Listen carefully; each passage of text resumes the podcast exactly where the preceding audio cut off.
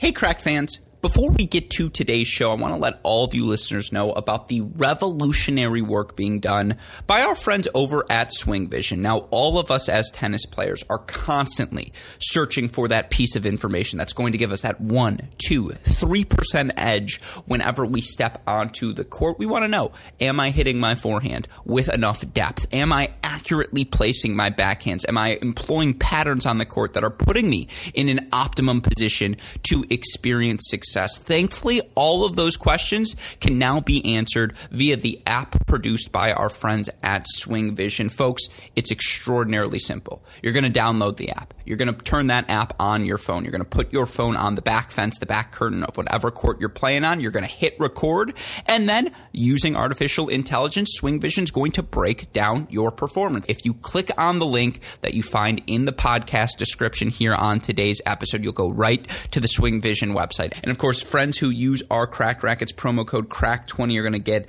an additional $20 discount and a free 14-day pro trial on the Swing Vision app. Again, you use that promo code CRACK20, $20 discount, as well as a free 14-day pro trial. How do you find the link? To get signed up, just go back to your podcast feed. It's in the podcast description of this episode. You go to the Swing Vision website, you set up your account, you download the app, you get rocking and rolling, get all the information, one location, with our friends at Swing Vision.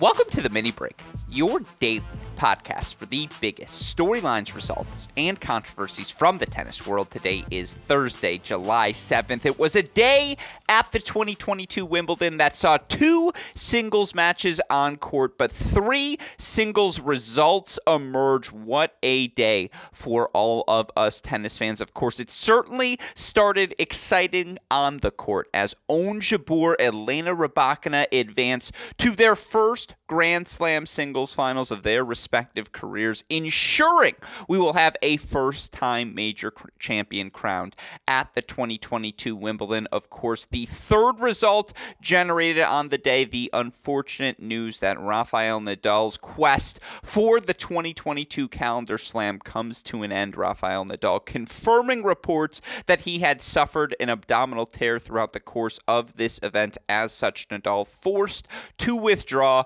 from his semifinal against Nick Kyrgios. Now, we want to talk not only about Nadal's decision, but of course more predominantly about what was an exciting day of action on the grounds at Wimbledon. And if you're going to try and tackle 3 expansive topics, you better have some help doing it along the way. Thankfully, I do on today's show, as joining me once again is a returning champion here on our Mini Break podcast feed, a man you know best as a writer on our website, crackrackets.com, for Last Word on Tennis, for Action Network, and of course for his All About Tennis blog. Of course, he's also a man we know as our friend, David Gertler. David, welcome back to the show. How are you doing today? Thank you so much for having me, Alex. I am the women's tournament has been super interesting so far, and I am ready to dive in. So, true or false, David Gertler? Because if memory serves me correct, you did join me for our title contenders podcast on the women's singles side, and for our women's draw preview, you named Ons Jabeur as your pre-tournament pick to win the 2022 Wimbledon title. How are you feeling from a nerves perspective going into the final weekend?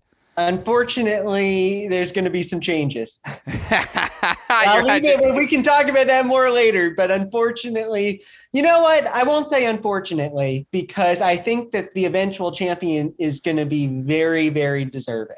Well, it's great to hear you're hedging your bets. I've missed you too, my friend. It's good to see you're exactly where we've left you. And yeah, I mean, again, we'll get into our final preview as well. I suppose, that's a 4th bonus topic. There it is, finding my words here at the start of today's podcast that we'll get to cover on today's show. But again, plenty of meat on the bone for today's episode. Yes, there were only 2 singles matches on court, but we want to talk about how Ons Jabeur was able to survive against Tatiana Maria, about how Elena Rybakina continues to thrive and honestly dominated in her straight set victory over Simona Halep. Of course, I also want to sneak in a little doubles talk as well, and then I want to get your thoughts, David, on both tomorrow's Djokovic-Norrie match as well as the women's final. But of course, before we can do any of that, have to give a shout out to our friends at Tennis Point for their continued support of this show. It's what allows us to do these daily podcasts, as there is so much action that happens on the ground at Wimbledon, so much action that happens day in, day out across levels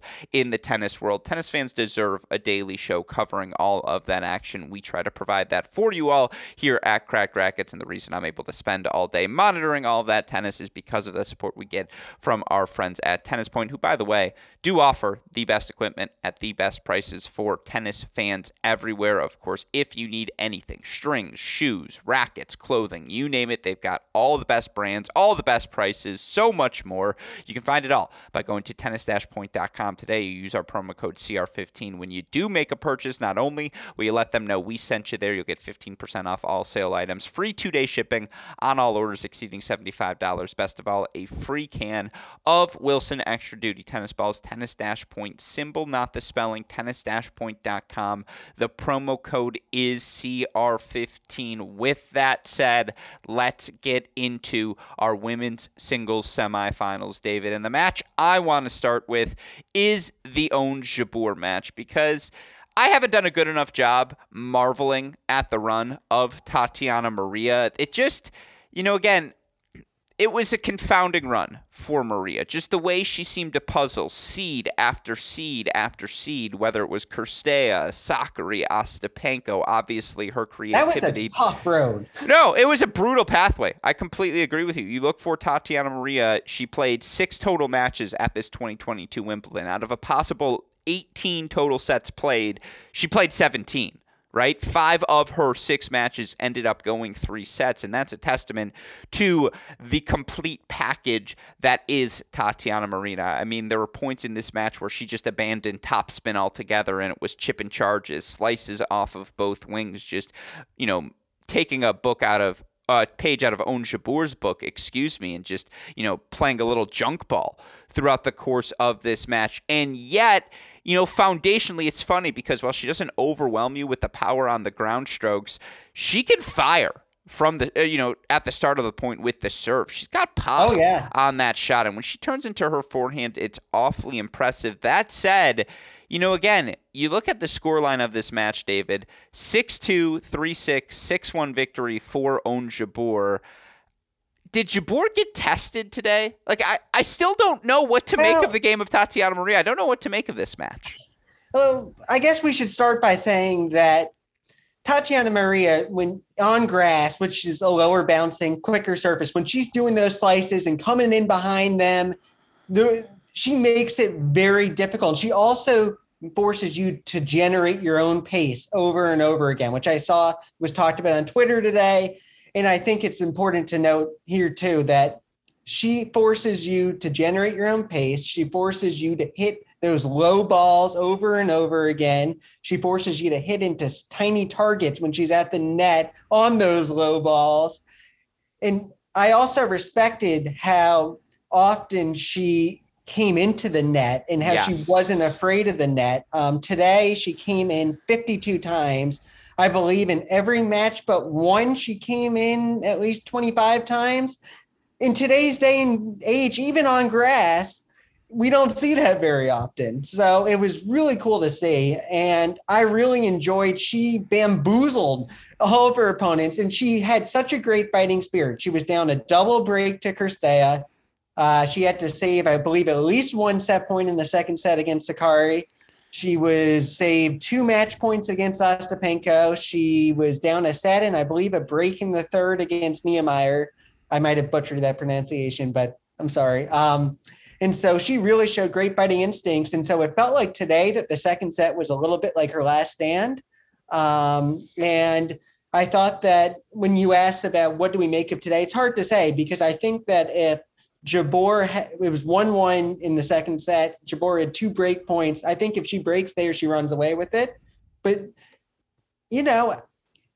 I think Maria today took advantage of maybe an energy dip or some sort of dip in Jabor, maybe nerves. I don't know. What do you make of that second set? Because Jabor was just erratic and pretty bad. Well, twofold. A, perfectly described, and anytime the word bamboozled can effectively be used in this podcast, I love that better word. For it. Oh, a fantastic word. There was a big smile on my face. I'm sure you saw on the Zoom the moment it came out of your mouth. You put it perfectly. Tatiana Maria plants her foot in the ground and says, "This is my last stand. I'm throwing the kitchen sink at you." And one of my pet peeves, it's not that I don't like aces as a stat. I just think it would be more effective if we kept track of unreturnable serves or serves that drew an error, because Tatiana Maria had 0 aces in this match, but she threw some unreturnable serves in the mix, and Oun Jabor, particularly in set number 2. And to your point on Oun Jabor, I did not think she played well today. I actually think that's the big picture takeaway is, every once, twice in a slam, a top seed's going to have to survive, get through a match when they're not playing their best. That was this match for Oun Jabor. She only made 49% of her first serves today, David, and, 39 winners against 30 unforced errors. Obviously, in the end, that number looks solid, but you have to keep in mind, again, Maria wasn't blitzing her from the baseline. Oun Jabor had plenty of time throughout the course of this match. Now, I do think the big number is 17 of those 30 unforced errors came in set number 2. And to your question of what happened in set number 2, she became impatient. She blinked a bit. Yep. She just saw the scoreboard, sensed the opportunity, started forcing things a bit. The way that, for Oun Jabor, who, throughout the course of this tournament has dropped now 2 sets in total, but has dropped sets in back-to-back matches. I thought the same things happened to her in sets number 1 against Buzkova. Oh, my God. You're like... Exactly what I'm thinking. Yeah, it's the exact same thing where she was a bit impatient, where it wasn't, okay, I'm going to wait 3 backhands before I play the drop shot. It was, I'm going to play the drop shot right away, or I'm going to go with the short angle, or I'm going to just try and bump back this slice return and just come up with something creative on the run. She put herself in that position far too frequently in set number 2, and it was a credit to Tatiana Maria, who, to your point, talk about old school. We got chip and charge from Tatiana Maria, who goes 14 of 20 at the net in set number 2, 29 of 52 overall at the net. So again, she won half of her points at the net in that second set. The moment she sensed Jabor was going to play a slice, she would pop in behind that ball and just, again, force Jabor to have to come up with something special. And some of the squash shots Jabor was able to hit, the on-the-run slide and cross-court forehand pass, that will be the clip of the tournament if Jabor goes on to win the title. That was exceptional. And I do think big picture, again, the storyline is that despite not playing her best, Oun Jabor still found a way to win and win fairly comfortably. But to your question, I agree with you. I don't think she played well today. Yeah, and I would also say, and I'm not saying this is a bad thing, but she has had a pretty easy draw until the quarterfinals too. So she really wasn't the first time, let's be honest here, and I'm, no disrespect to these players, but we have Bjorklund in the first set, in the first round, Kawa in the second round, Diane Parry in the third round. That's like challenger stuff. And then we get to the fourth round, and she plays Elise Mertens, who had been struggling, played Jabor very tight, probably should have won the first set against Owens, but credit to Owens for being clutch.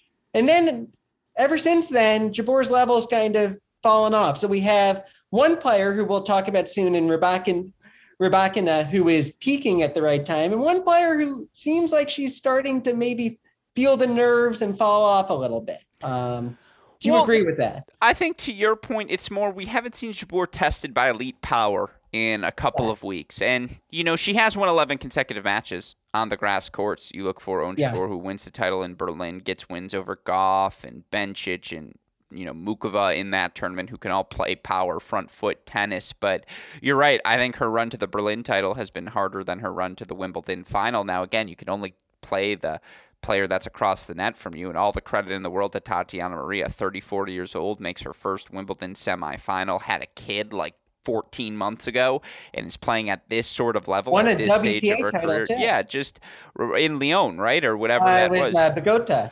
Yeah, it just remarkable. And so when you look for it, and more than anything else, the prize money Tatiana Maria gets from making this sort of run, now you can think to yourself, wait, should I continue to play? Like, I can afford to go play some events to build up my ranking now and not have to worry about it as much. It's a career-extending sort of result for Maria.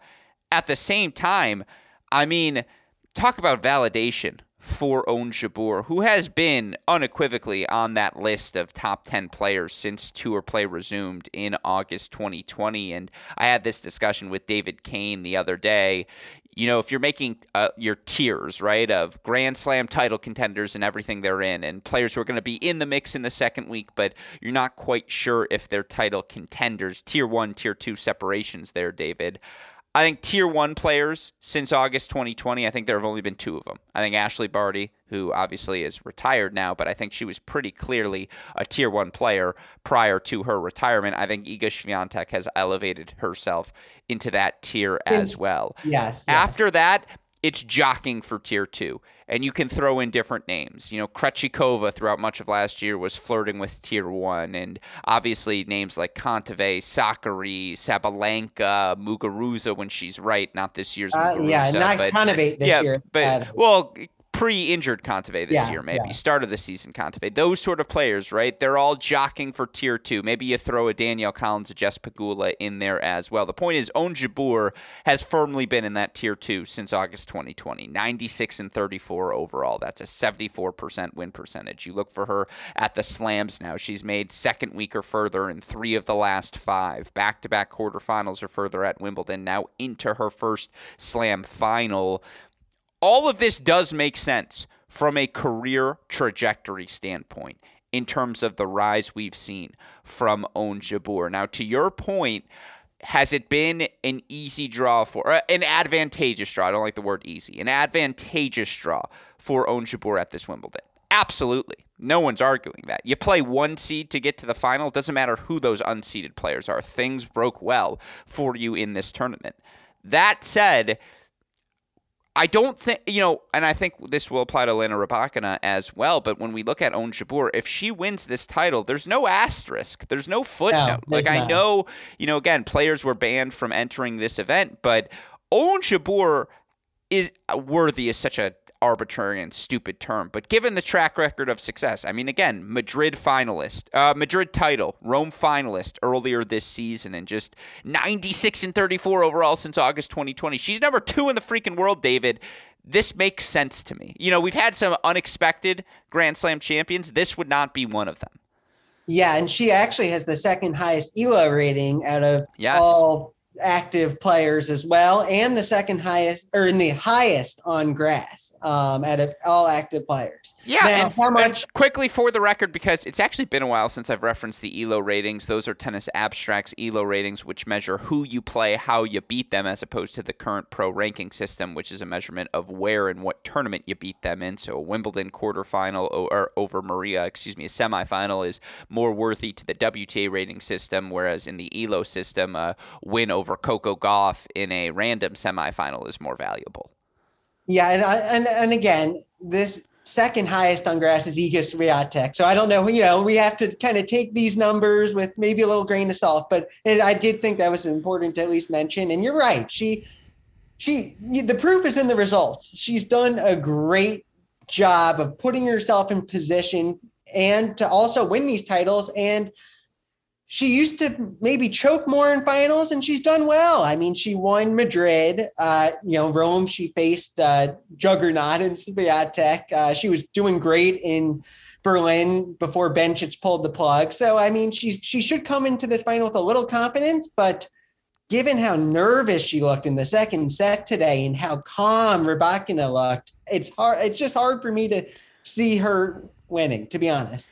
Well, again, for Oun Jabeur, who, if points were awarded at this Wimbledon, would be firmly number two in the world rankings now. Yeah, I mean, look, another Tennis Abstract metric I do frequently refer to, my top 10, 15, 20, 25 clubs. Are you top 10, you know, in both hold and break percentage, which essentially is what tennis breaks down to, you look for, you know, typically there are about 6 to 8 players ranked in the top 20 in both hold and break percentage throughout a course of the season. Whether it's 2020, 2021, or now here in 2022, Owen Jabeur has been one of those 6, 7, 8 players. And again, the skill set's just so complete. Her ability to not only drive the return of serve, but to have to play, be able to play a defensive return as, you know, a blocking return, that bump slice that just neutralizes things when needed. Her ability to turn defense into offense, the explosiveness of her first step, obviously the slices, the angles, the feel around the net. She's a fantastic contrast against any opponent, an exceptional playing style that's enjoyable. Again, to your point, I don't think she's played particularly well throughout this run. Now, she's just been better than everyone she had to play, and there is a testament to that fact. But to your point, and this is how we can transition to Elena Rybakina, there's no ifs, ands, or buts about it. The single most impressive player, the highest level we have seen from any player in this 2022 Wimbledon women's singles draw comes from 17th seeded and 23-year-old Elena Rybakina, and the 17th seed, a definitive 6-3 winner over 2019 champion and a player who had won 11 consecutive matches at Wimbledon in Simona Halep. I mean, you could hear it from Chrissy Everett throughout the course of the broadcast. You could see it with your own eyes if you watched this match. Rybakina was able to elevate to a level of power tennis, which you know I refer to, Serena Williams Power Tennis Country Club, that was just unmatchable. It's just that level where everything's on her terms. And, you know, she breaks Simona Halep in the very first game of the very first service game for Simona Halep in the first set. Gets a break right off the bat in set number 2. And even when Halep is able to get that break back for 2-all, it's Rybakina who immediately gets that break right back with it. Yeah, exactly. In the second set after handing that break back, Rybakina immediately able to get that break right back, stay as the front runner in this match. And someone who can play the power tennis of Elena Rybakina, you just can't let be the front runner. You look for her in this match. 5 aces, no double faults, made 69% of her first serves, won 73% of her first serve points, 53% of her second serve points, faced only 1 break point in this match, 22 winners, 16 unforced errors. She was just better. Like, she just blitzed Simona Halep. And we could get into the Halep service struggles, which were absolutely a factor in this match. But the reason Simona Halep felt so much pressure on that serve is because Rybakina was just teeing off on everything. And I don't even think Halep played poorly from the baseline. She was just always on her back foot, and that's a credit to the 23-year-old, David. Yeah, and when you mentioned 1 break point, we're talking about against Simona Halep, one of the best returners on the WTA Tour. We're not talking about against a bad returner. We're talking about elite serving against an elite returning, and the elite server won. Here's just some facts. In every match in this tournament so far, Rybakina has won at least 73% of her first serves. She against Halep, she had 22 winners.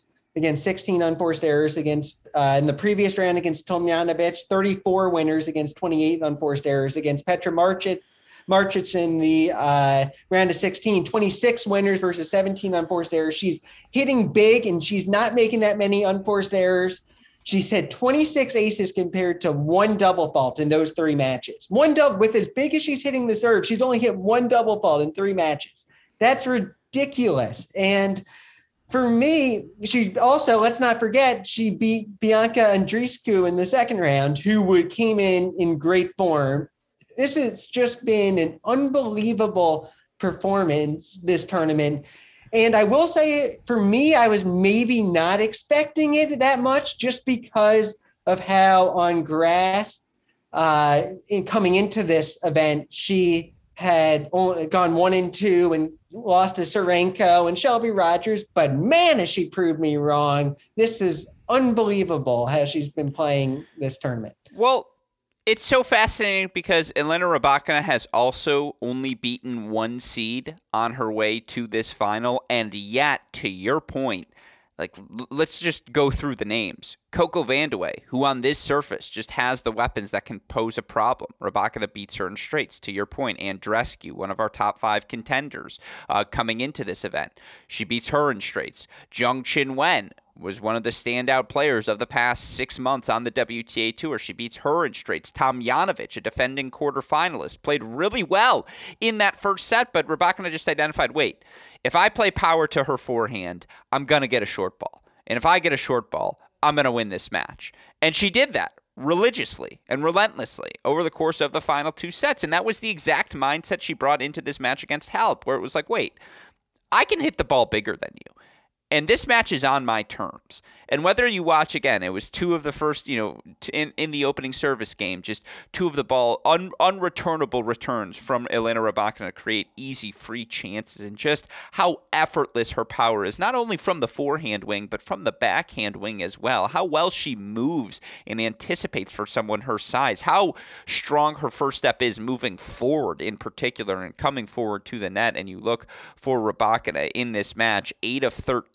At the net, but I think that was, a lot of the time it was missed passing shots from Halep because of the pressure Rybakina was putting on her.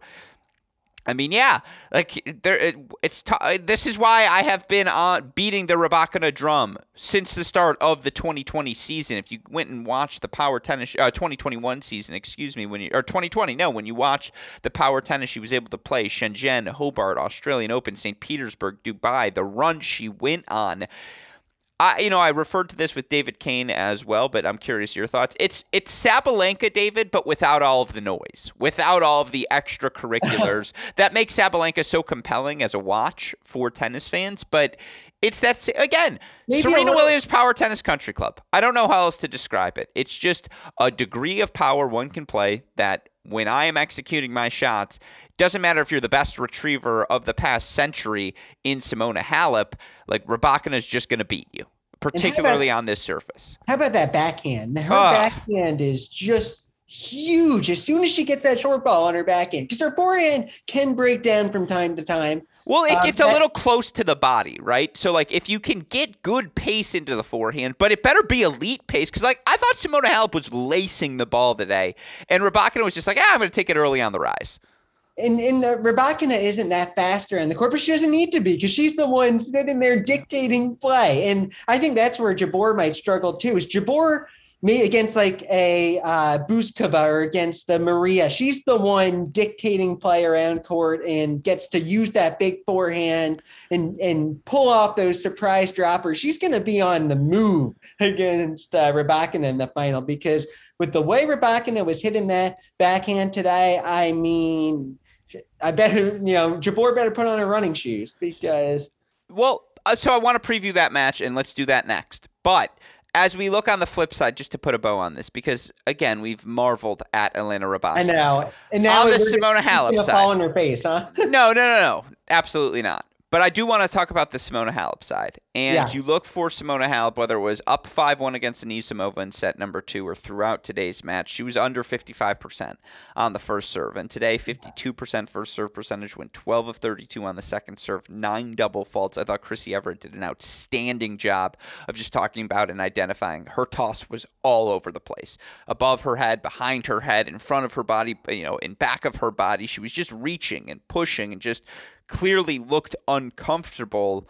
I mean, that said, there were moments in this Wimbledon where, whether it was against, Anisimova through the first 35 minutes, whether it was against Badosa or Mukova in round number 1, Halep looked exceptional. And I mean, she's still 31-9 overall on the season. She's still winning over 70% of her matches for the 9th time in the past 10 years. She's one of 2 players top 10 in both hold and break percentage. Did Halep lose this? Halep lost this match, but more than anything else, Rybakina won it. And Obviously for Simona Halep, 30 years old, it was her 9th, I believe, Grand Slam semifinal. She but she has 2 Slam titles, but, which is remarkably, no one's doubting her Hall of Fame credentials, but you want to start getting into the elite of the elite conversations. And I want to look at her numbers compared to some of the other players in this 21st century. I think she has, I think consistency-wise, longevity-wise, results-wise, there's a strong case for Halep as one of the 5 best players of the 21st century. I think you start looking at the Enins. Enins, Kleisters, you know, certainly, obviously, Venus going to be in that conversation. Serena's the unequivocal one. Yeah, and then Kerber-Kvitova, though, and obviously Naomi belongs in that conversation, but she doesn't count because she's going to be this centuries player because she's got more in the tank.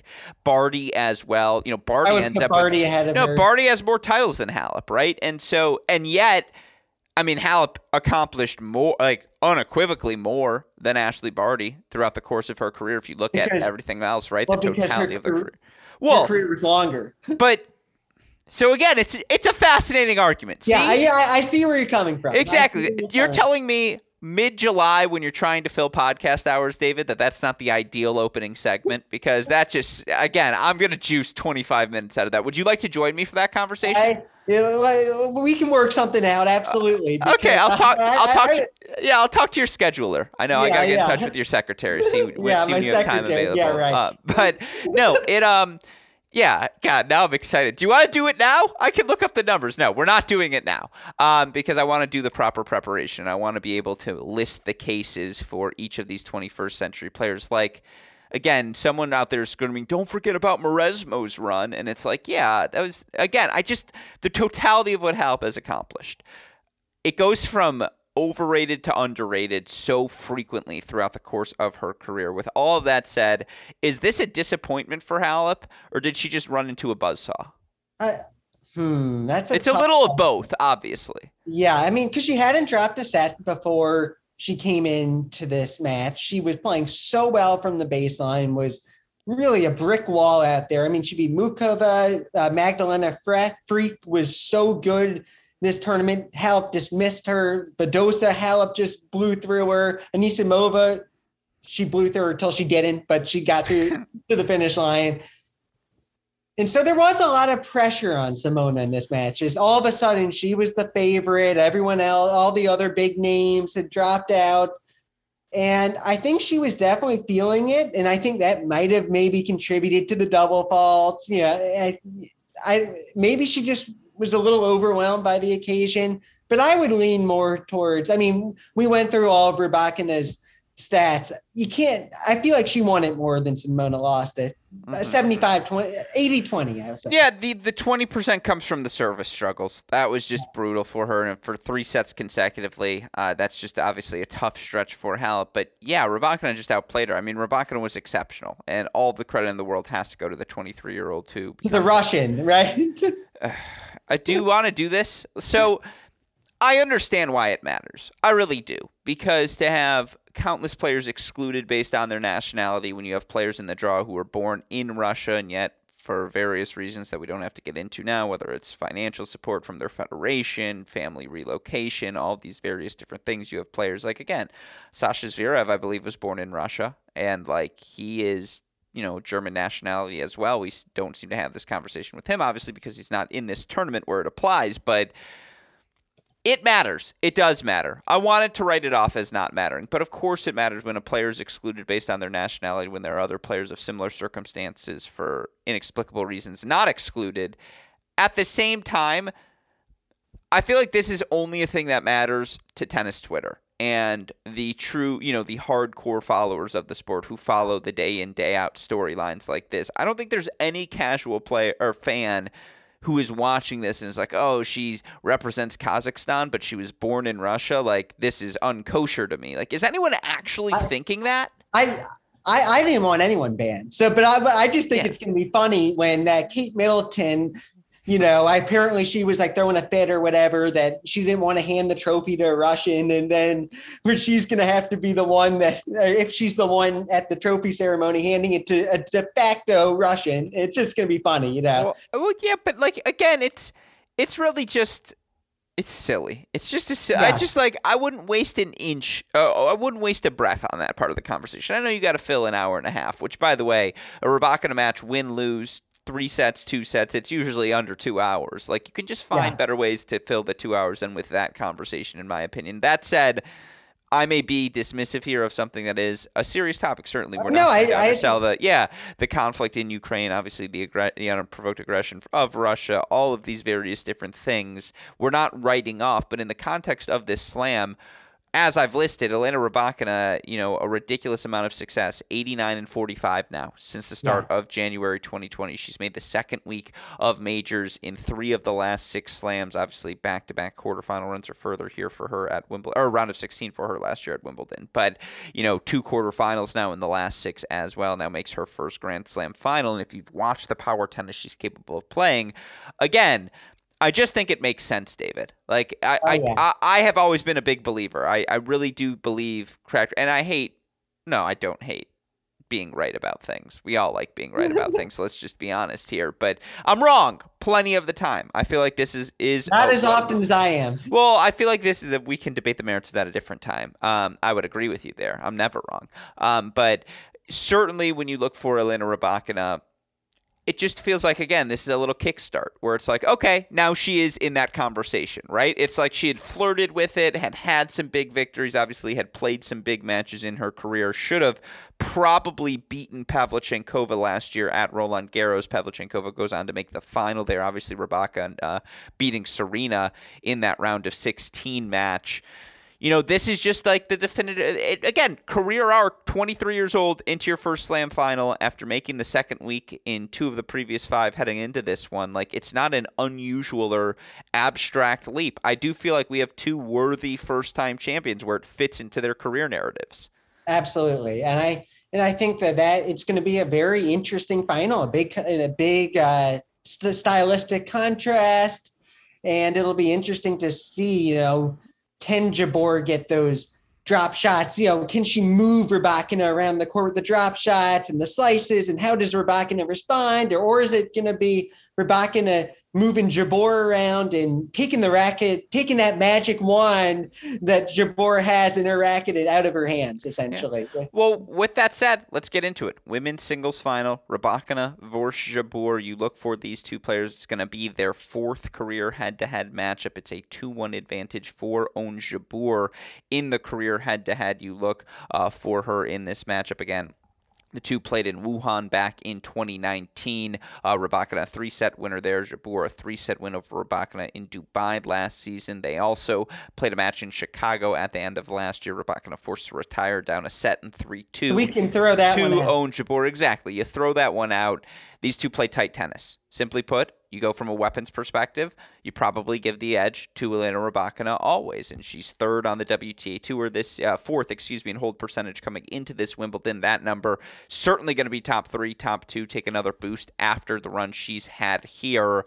That's the singular top 5 quality amongst either of these players. Now, again, totality of skills, Own Jabeur going to look better via the metrics. She is top 20 in hold percentage, top 15 in break percentage. Rybakina ranks 42nd amongst top 50 players in break percentage. She does have a go-for-broke nature that certainly, when she's holding serve at the rate she is, allows her to take those sorts of chances, but can be streaky, can go on runs of unforced errors. Now, we haven't seen many of them here in Wimbledon, but certainly you feel like the creativity, the off-speed things Own Jabeur can throw at Rybakina to get her out of her strike zone.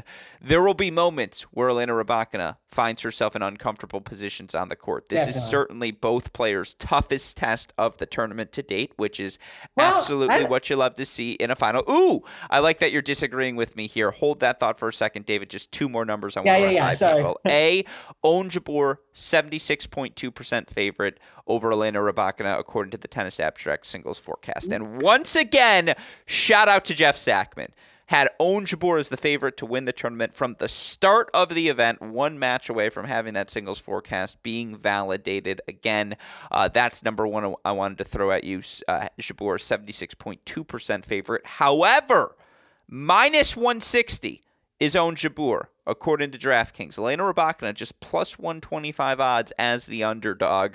DraftKings, the tennis fans at large, smart gamblers who always throw their money on these sorts of things, they see this match being far closer than the Tennis Abstract Singles Forecast may project. Now, again, David, you never have to apologize for talking in front, interrupting me. God knows I do that to you far too frequently. So no, with that in mind, I'm zipping up the lips. I'm throwing out the key. The floor is yours. Your thoughts on this women's singles final. So the first First off, you don't have to zip your lips. You can always jump in. All right. Okay. Well, then let me just say, no, I'm just kidding. Go ahead. So you said that this will be the toughest test for Blackham, and maybe in terms of the stage it is, but I'll say Halep, beating a former Wimbledon champ on center court in the semifinals is a little tougher. And she held her nerve very well. She also held her nerve very well. Let me tell you something. Aya Tomjanovic was playing freaking fantastic in that first set against Rybakina in the quarterfinals, and Rybakina never blinked. And so when we look at the intangibles, who's going to blink in this match? I think it's going to be Jabeur. I really do. And we've seen her get nervous in the big stages before. She looked visibly nervous today in the second set. Game went haywire. Here's the deal with Rybakina. I was thinking this today. Against a lot of players in women's tennis, you go down a break, you play a loose service game, it's okay. You can get it back. Rybakina, especially with the way she's playing right now, we saw in the first set against Halep, set over. She's too good on serve. I want to say in her service games in the first set against Halep, she lost, 7 points on serve in the first set, and so I trust Rybakina in the big moments here. I think that Jabeur is able to do her variety, able to, step forward with the forehand and then go switch that slice last set or to the drop shot last second when she's in the forecourt, in the front court, and she's able to control the baseline and just, have the ball on a string. I don't think that's going to be the case. I think she's going to be in far more defensive positions than she likes. I think that Rybakina is going to make her very uncomfortable in terms of just taking the racket out of her hand. And I think that I should not be setting lines, but if I were setting a line, I would set Rybakina. If I were setting a line purely based on the form that we've seen in Wimbledon, I don't see how Rybakina wouldn't be the favorite. Now, with that said, like you said earlier, Jabeur is now on an 11-match grass court win streak. She's, Sackman before the tournament had her winning. Not that I am in any way close to Jeff Sackman, but I also had her winning to start. I had her as a finalist as well, for what it's worth. Yeah. She was a prohibitive favorite to make a deep run here. She was everyone's at least top three. Right. So I can see how if we're building those kind of type of long-term narratives, and I can see how it's set where it's set, but I can only go based on what my eyes tell me. And my eyes tell me that Rybakina is playing the better tennis. She has looked like the better player. She's had the tougher competition, and I think she's going to win. So to your point about Rybakina's best being the best on the court, I agree with you there. And I think there are some telling numbers to point to. You look for Elena Rybakina, who, in terms of, and I know Nick Kyrgios, obviously persona non grata right now, and I'm not comparing their two game styles, but I'm comparing their successes as servers, two of the most successful servers in tennis, period, right now. Both of them obviously noted and easy to identify powerful first serves. But I think what they get less credit for is their success on the second serve and how infrequently, they get to the double fault. Like the way you look at a Sasha Bublik as a big server. Certainly that first serve for Bublik is explosive, but that second serve is so inconsistent. And you feel like against him or against some other big servers, if you get a look at a second serve, they just become so much less effective. That's just not the case for Elena Rybakina, who ranks 42nd in double fault percentage. Double fault percentage amongst top 50 players, meaning she doubles faults far less frequently than the average top 50 player. She's also second in terms of second serve win percentage, winning 51.7% of her second serves across surfaces. Obviously, that number's been amplified here on a grass court. That serve is just overwhelming. And with how well she struck the serve here, I mean, again, she's eclipsed 10 aces in 2 of her 6 victories and has pretty steadily been over that 5-6 count throughout the course of her matches. This is where I would love to say, though, how many unreturned serves has she had? How many slices out wide on the deuce side did she hit today? That Halep got her racket on, but That ball landed nowhere near the tennis court. That happened on countless occasions. It does feel like Rybakina comes into this match with the biggest gun, which is her first serve and that ability to win free points. And as we saw today against Simona Halep, who, if not the best returner of the past decade, is certainly one of the top five returners on the WTA Tour of the past decade. I agree with you there. Yeah. And Rybakina's serve overwhelmed her. Like, it just didn't matter. And so with how easily Rybakina dealt with the pace of Simona Halep, it was just remarkable to see. Now, on the flip side, the counter-argument is that Jabeur just does so many more things to make Rybakina uncomfortable than Simona Halep does. And what I mean by that is that Simona Halep doesn't throw junk. Simona Halep's a line drive hitter. She's going to batter down the wall. She's just going to beat you down over and over and over again until hopefully you end up breaking down. You know, Rybakina didn't break down. Everything was in rhythm for Rybakina. Everything was in her strike zone. There weren't a lot of slices. Yeah, obviously Halep was able to have some +1 success, get Rybakina spread out on the court, but everyone's going to find that sort of success throughout the course of a match. What Jabeur does that's so different is get the ball out of Rybakina's strike zone. I mean, will Rybakina have time to tee up on the forehand when all she's going to be seeing are slices to that wing, off-speed garbage, short angles, just nothing, you know, cleanly in her strike zone? Now, if Jabeur hangs that ball short, Rybakina can make her pay. And I think the block return for Owen Jabeur, that's a kiss of death because you just can't give an easy +1 look to Elena Rybakina. But the slices and the variety, if Jabeur has time to get into her playbook, she has a way to make Rybakina uncomfortable. Yes, but what I'm thinking is that she won't have time. That's exactly it. That's a great counter. Is will she have that time? Yeah, so that's why I think that. And can you explain for our listeners why you don't think she'll have that time? Because I think it's a good argument to make. Because the ball striking. The ball is like a laser. It really is. Like if you're watching, you know, because I've watched her now, you know, match after match. She's had 82 winners in her past three matches. In women's tennis, that is not very. That doesn't happen very often, especially in best of three, where she played two sets against Martic, two sets today against Halep that were, you know, 6-3, 6-3. No, it's an hour, 10-minute match. And she's able to hit 82 aces within those three matches, including the Tomjanovic match, or 82 winners. So for me, then also watching, you know, Jabeur break down in that second set, I just can't get it out of my mind. I just can't get it. And maybe I'm a fool, and maybe you'll be texting me after the match and saying you should have stuck to your guns and your pre-tournament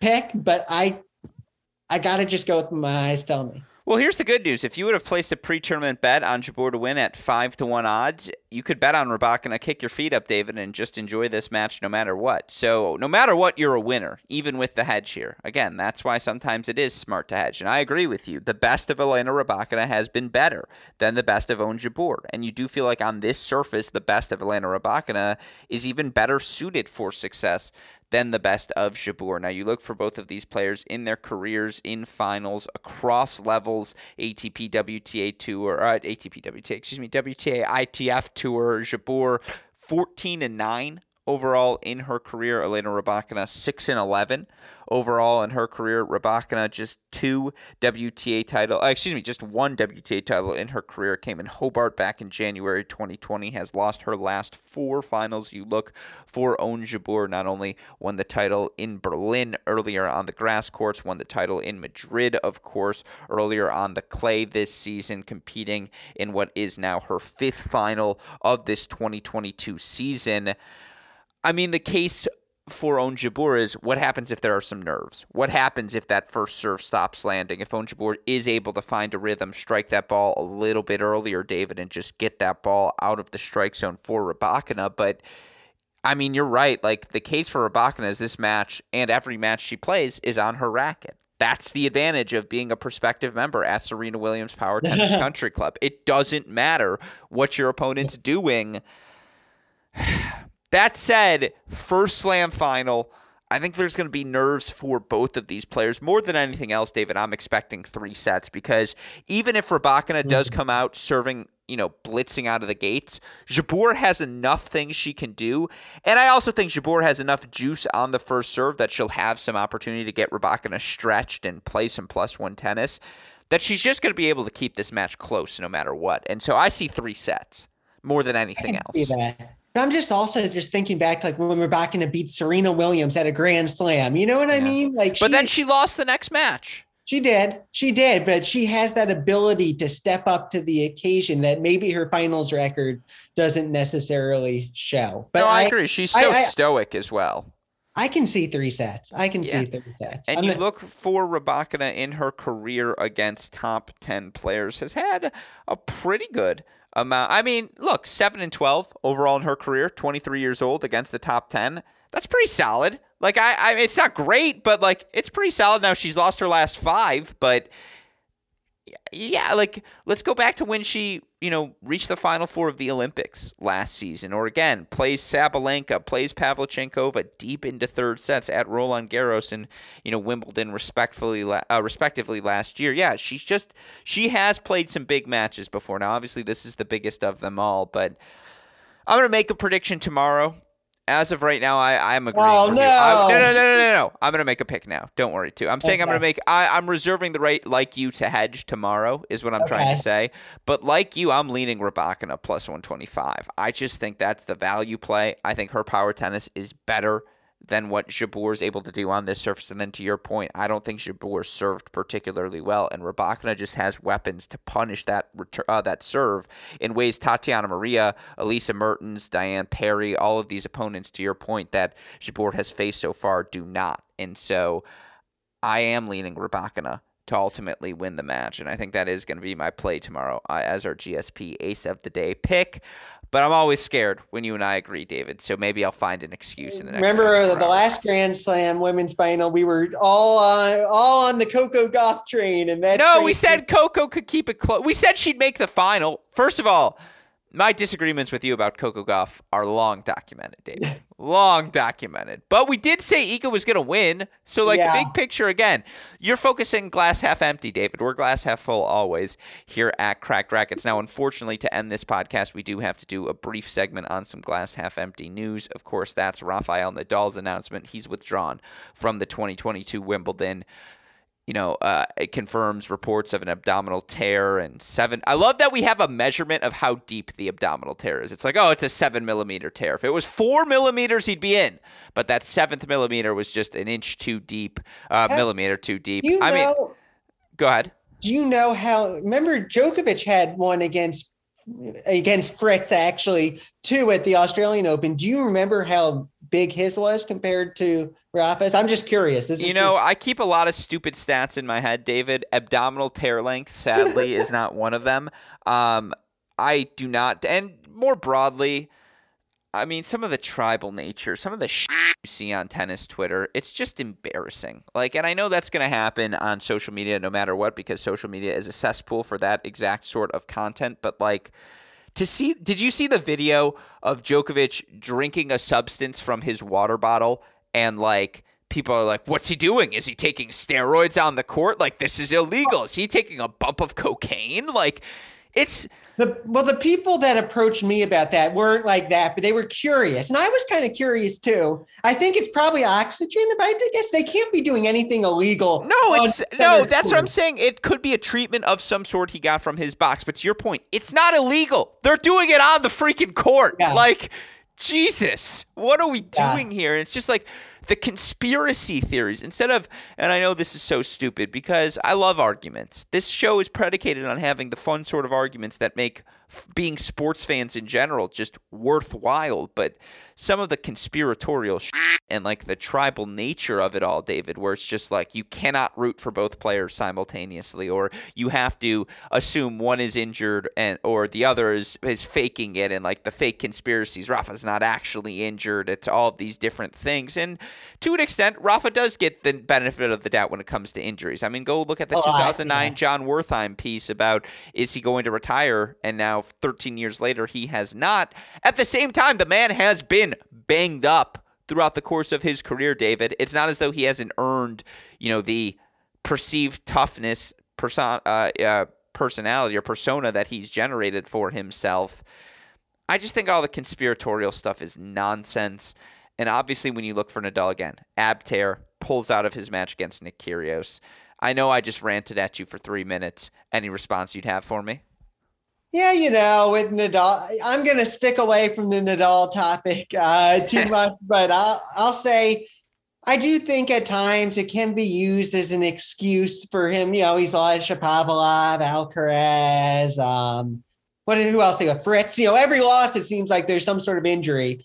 And so you can't kind of have it where if he wins, he's such a fighter, and if he loses, well, it's the injury. And so that kind of bothers me at times, but he has earned. I agree. Can I give you the counter? He withdrew due to injury. It's like he played against Fritz with a rib injury that then kept him out for a couple of months. He again against Alcaraz, against Shapovalov, he's working his way back from an injury. I think those facts getting overblown is a byproduct of the social media cesspool.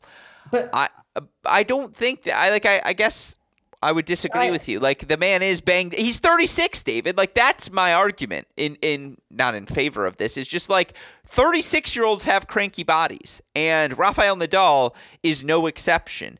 And it is remarkable that despite how much that body continues to betray him, he is still able to produce the level that he is. That absolutely has to be – and I'm not saying that's argument 1A in favor of Rafael Nadal, but – it's probably six, it's in the first 6 chapters. Yeah. I guess for me, a lot of the times it takes away from the player, and that's not completely even agree. No. I get it completely. Fault, yep. But for instance, and sometimes it just feels like a little much, you see, his father yesterday gesturing for him to retire. Then he's running around like a hyena on the court. And it's well, what's going on? Yeah. It's just a little much, but I understand totally what you're saying. And I agree with most of it. And I think that I just felt bad yesterday for Taylor, who, we've both been watching him ever since he was in the Challengers. And so to see, that biggest moment of his career and for him to just fall short, it was upsetting to see, but I am very optimistic, not to take the conversation to Fritz, but I am very optimistic about Taylor's few. I mean, this has been an unbelievable breakout season for Fritz. Oh, no, we're going to do a full pod on the Americans as soon as we're done with this Wimbledon, because I couldn't agree with you more. And with that said, 2 final things before I let you go with this topic in mind. The lucky loser argument. I hate having it on this podcast. I just think it's stupid.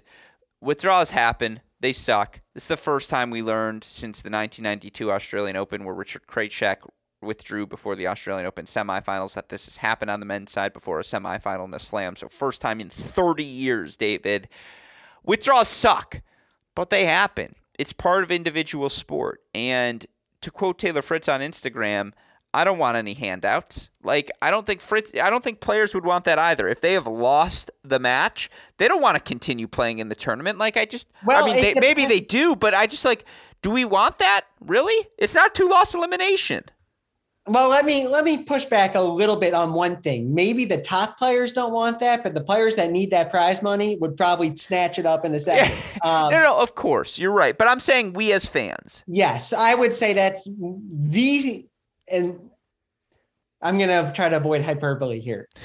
That is one of the most ridiculous arguments I've seen, because you lost. This isn't round robin. This isn't the World Tour finals. You lost, you're out. That's that. Whatever happens afterwards doesn't matter because you're not in the tournament. And yes, we have lucky losers for the first, and if there's a bye, technically the second round. However, I kind of see the qualifying draw and the main draw as different, almost different, not different tournaments, but different subsections of the same tournament. Whereas this quarterfinals feeds directly into the semifinals. So I'm sorry, and I feel terrible for Taylor. I was rooting for him really hard yesterday, but he lost. No, lucky losers are for first. Once everyone's played a match in the first round, it's done. You can't add new people to the event. You can't or add a second loss elimination for one player but not another, because then it's just lopsided. Why does this person get to play again? I thought Sinner was more impressive against Djokovic. He's the guy who should be in the Final Four if we're going to give that opportunity to anyone, right? It's just – I think it's a stupid argument. I agree with you. I understand it's disappointing for fans, ticket holders who spend all this money, and now you don't get the opportunity to see the match. But go watch the juniors. There's really good tennis elsewhere. There's doubles as well. I mean, did you see Cam Norrie? Yeah, exactly, all of it. But I'm saying, like, you pay for the two singles matches, right? And you really want the two main draw, and it's like, well, there is still a lot of good tennis on the grounds for your entertainment. I mean, Pavic today was playing with one hand, David, and like, you just forget. I don't do a good enough job highlighting the doubles on this show. You can only highlight so many things, and we try our best to highlight it all. But Pavic today playing with one hand, literally could not use his right hand to guide anything because of a wrist injury he had, and just the speed with which that match was played and the quality of high-level professional doubles is just out of this world, David. But yeah, like I agree. I just more broadly, I just think the lucky loser thing is foolish. But obviously, with this announcement, Nick Kyrgios, Grand Slam finalist. Now, we talked about the allegations he faces of assault off the court on yesterday's show with David Kane. If you want to hear more extensively about that, I highly recommend you go check out yesterday's episode. If you have any thoughts you'd like to add to that, David, obviously, by all means, please do. The question I have for you as it relates to Kyrgios, he's a Grand Slam finalist now in singles, David. I mean, talk about seizing the opportunity. Obviously gets through with the withdrawal, but I said it coming into this grass court season, and we had this argument. You know, yes, Kyrgios is only playing on advantageous surfaces, but if you've watched him play this year, it is so clearly the best tennis of his career. And like, he's got a puncher's chance against Novak, right? It's the same argument you'd like make for Rybakina. It's just like when he serves that big, a 7-6 set is possible. You don't think that his brain is going to turn to jelly in a Grand Slam final?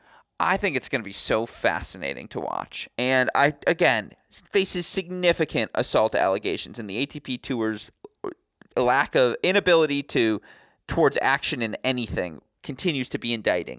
In this incident, that there's going to be, four top 150 players with significant allegations facing them, all still actively on the tour.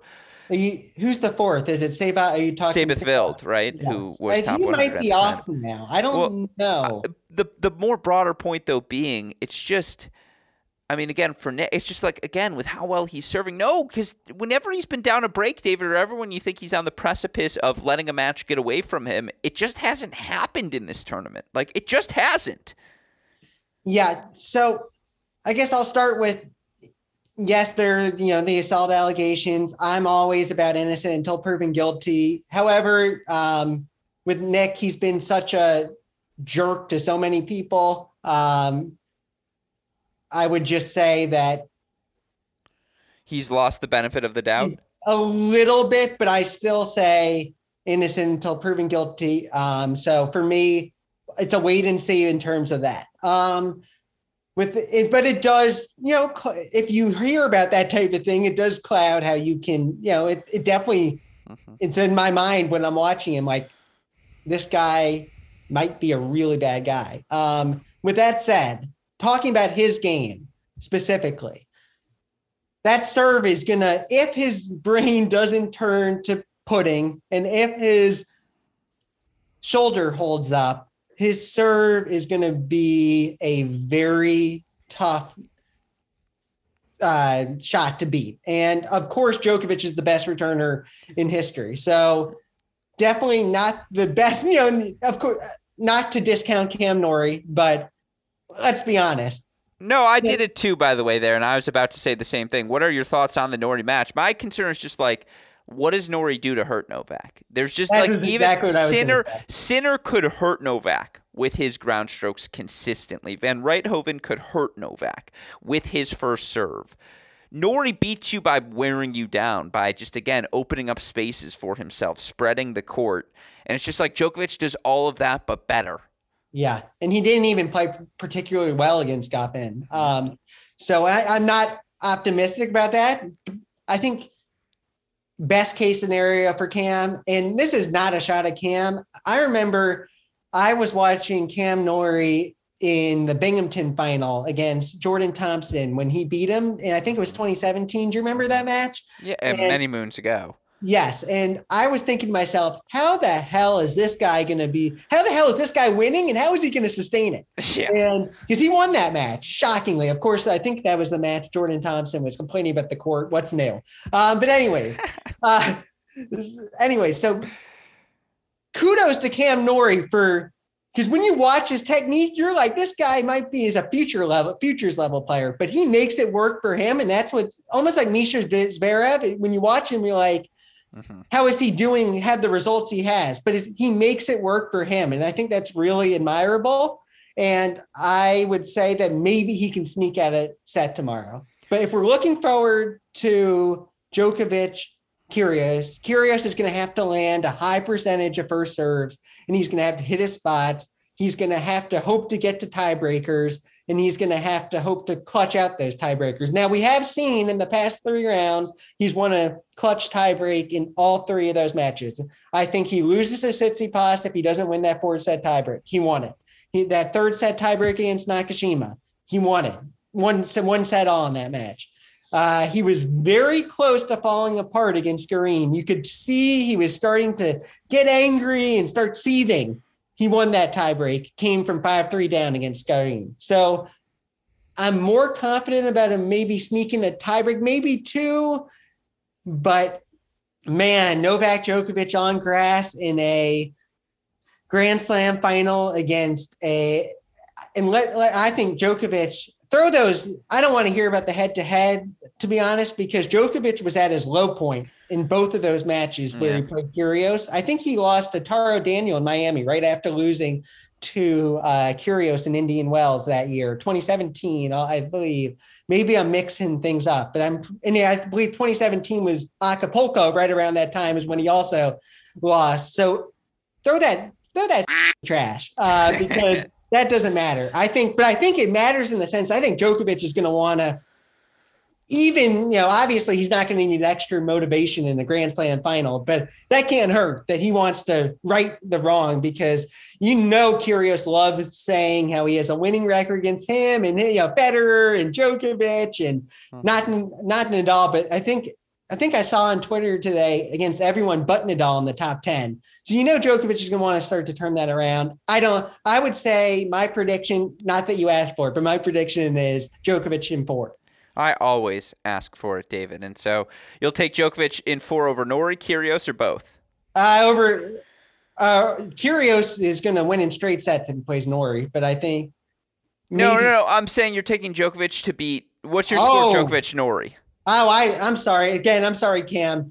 I totally overlooked you. I was taking Djokovic in four over Kyrgios. I'll take Djokovic in three over Norrie, and I think maybe one close set, maybe. No, I agree. I'm leaning Djokovic as well in that match. Well, with all that said, David Gertler, any more pieces from you? Do we get any more predictions down the home stretch of this Wimbledon? I'm going to give a shorter breakdown of the Rybakina Jabor match. Yeah. And then maybe I'll do something afterwards on Rybakina just because if I haven't gushed about Elena Rybakina enough, maybe I'll do it a little more because I am super impressed with her. All I ask, David, is if you gush about her, can you give a shout out to Serena Williams Power Tennis Country Club? Because I just don't think people believe in it yet. And we need people to start believing in it. It's really cool how when you look at the semifinalists today on the women's side, all four are maybe Jabor. We have the slicers and the variety of Jabor and Maria. We have the power tennis of Rybakina. We have the defensive and the counter punching of Simona Halep. Everyone. You have the everything of Iga Swiatek. Right. And so it's, I feel more optimistic about where women's tennis is going after Wimbledon than I will feel more optimistic after Wimbledon than I did after the French, because it does feel like to me it's going to be more. I don't think Swiatek wins the U.S. Open. I think it's going to be super competitive. I think it was really refreshing, sorry to cut you off, that the world number one lost for the first time this year, right? Barty was undefeated. Swiatek was undefeated after taking over the spot. And it's like, oh, yeah, there are other good players in the world right now. And we see a bunch of them who, again, given their career paths, it makes sense that they're stepping up right now. So I agree with you. So it's just really exciting to see where we go from here. Absolutely. No, again, and we will have action covering all of it here at Cracked Rackets. Of course, again, looking forward to reading your pieces, David. All of them can find you at TennisBlogger1 on Twitter. Of course, a shout-out to you for your continued contributions to us here at Cracked Rackets. A shout-out, as always, to our super producer, Daniel Westall, for the editing job he does day in, day out, making all of this content possible. Again, preview podcasts the rest of the way on the Great Shot podcast feed, recaps here on the Minute Break podcast feed, all of that content available on our website, crackedrackets.com. A big shout out to our friends at Tennis Point as well for their continued support, tennis-point.com. The promo code is CR15. With all of that said, for our fantastic co-host, David Gertler, our super producer, Daniel Westhoff, our friends at Tennis Point, from all of us here at both Cracked Rackets and the Tennis Channel Podcast Network, I'm your host, Alex Gruskin. David, what do we tell our listeners? That's the break. And we will see you all next time. Thank you as always, my friend. Thank you so much. I really appreciate it. I really do.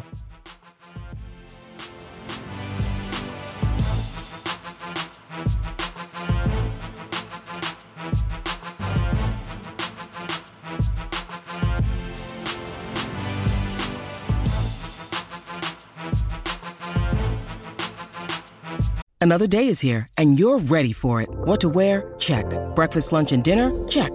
Planning for what's next and how to save for it? That's where Bank of America can help. For your financial to-dos, Bank of America has experts ready to help get you closer to your goals. Get started at one of our local financial centers or 24/7 in our mobile banking app. Find a location near you at bankofamerica.com/talktous. What would you like the power to do? Mobile banking requires downloading the app and is only available for select devices. Message and data rates may apply. Bank of America N.A., member FDIC.